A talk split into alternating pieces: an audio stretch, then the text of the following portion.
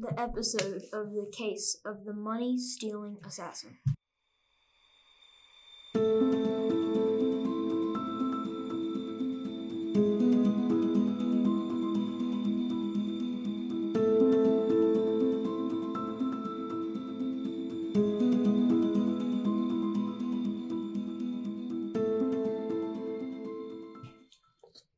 Detective Astrid was shuffling through her file drawer when her phone rang. She picked up the phone warily. Hello? Detective Astrid, there's been a robbery. You and Robbie need to get here now. The police have already been informed. Astrid stopped. She recognized the voice. It was Mrs. Albany, an accountant at the local bank. Robert, get in here, Detective Astrid called. She was stressed. They were about to have her week off. Thanksgiving was the next Thursday, and she wanted to spend time with her cat, Nosy. Yeah, what's up? Astrid's sidekick came into her office and sat down lazily in her velvet armchair. We need to go. The bank's been robbed. All right, let's go. But I'm surprised. Crimes never happen around here.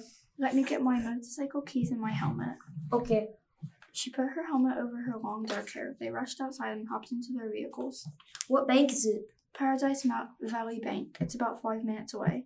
Okay, I'll follow you.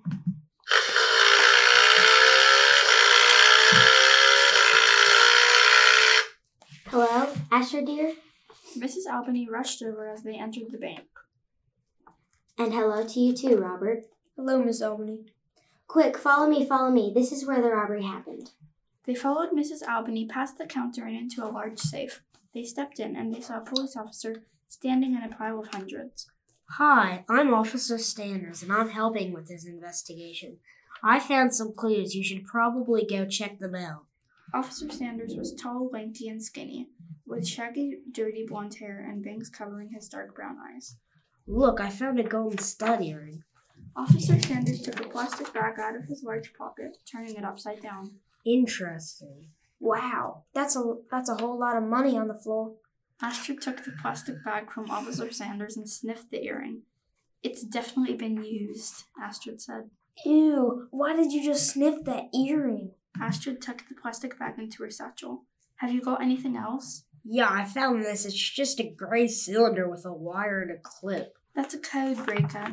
She ran over and took the device from his hands. It was beeping rapidly.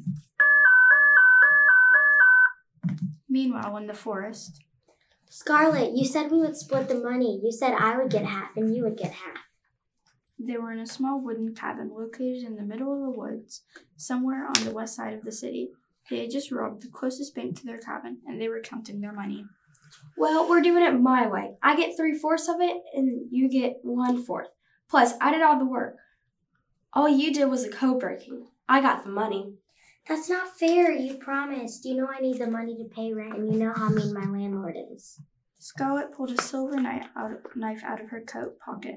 She smirked and swiftly heard an Ah! and with one Astrid was on the was on the ground in a pool of blood A Scarlet gathered most of the money and ran. At the bank, it's beeping.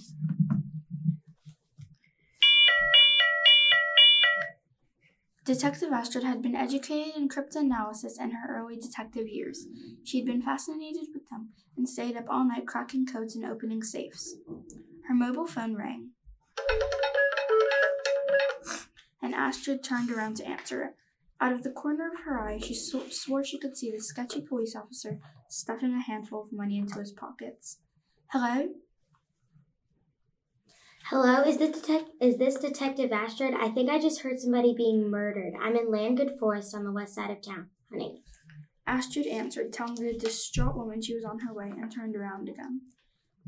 Robert, we've got to go now, Robert said Okay, see you later. to the cop, who had been playing cards with him in the corner while Astrid was taking the car call call. Astrid pulled her helmet down and tightened it, and brushed her dark hair back. They ran out of the doors, bidding Miss Albany goodbye, and hopped onto the, her mo- motorcycle, speeding off to the forest.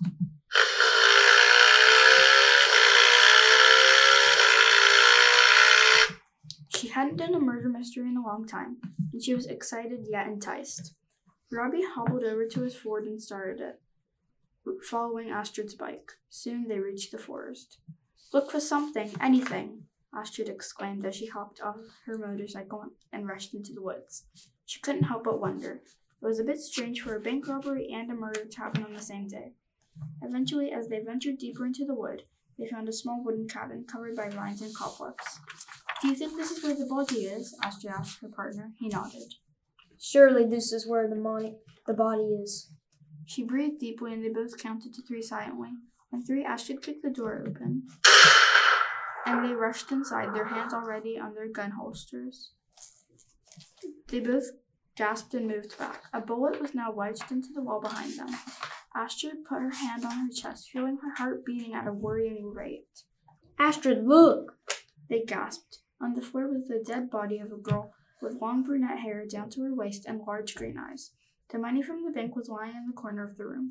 They didn't see any weapons other than a blood splattered knife lying on the ground, so they couldn't tell who shot them.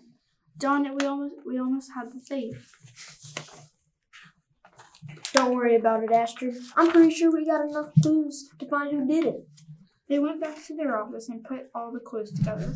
The earrings, the fingerprints on the knife, sacks of money, and other evidence, and got the weapons that were used to kill the per- the woman, and finally had an idea who did it. Robbie, Astrid gasped. She, so- she showed him her computer screen. She had just done a, done a DNA scan of the fingerprints on the evidence.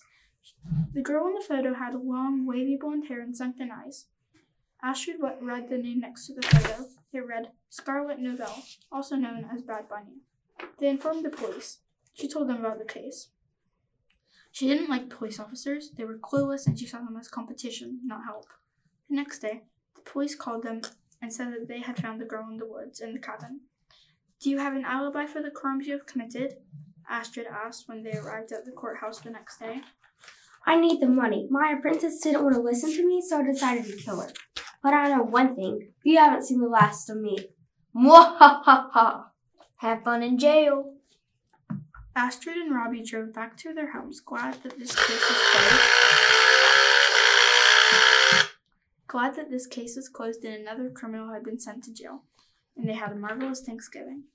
And now we have credits with Kensey June Collins. Narrator. Anastasia Moon. Detective. Astrid. Anastasia Moon. Robbie. Tres Moore. Officer Sanders. Jackson Knoll. Miss Albany? Albany. Ella Williams. Camille. Ella Williams. Scarlett. Kensey June Collins.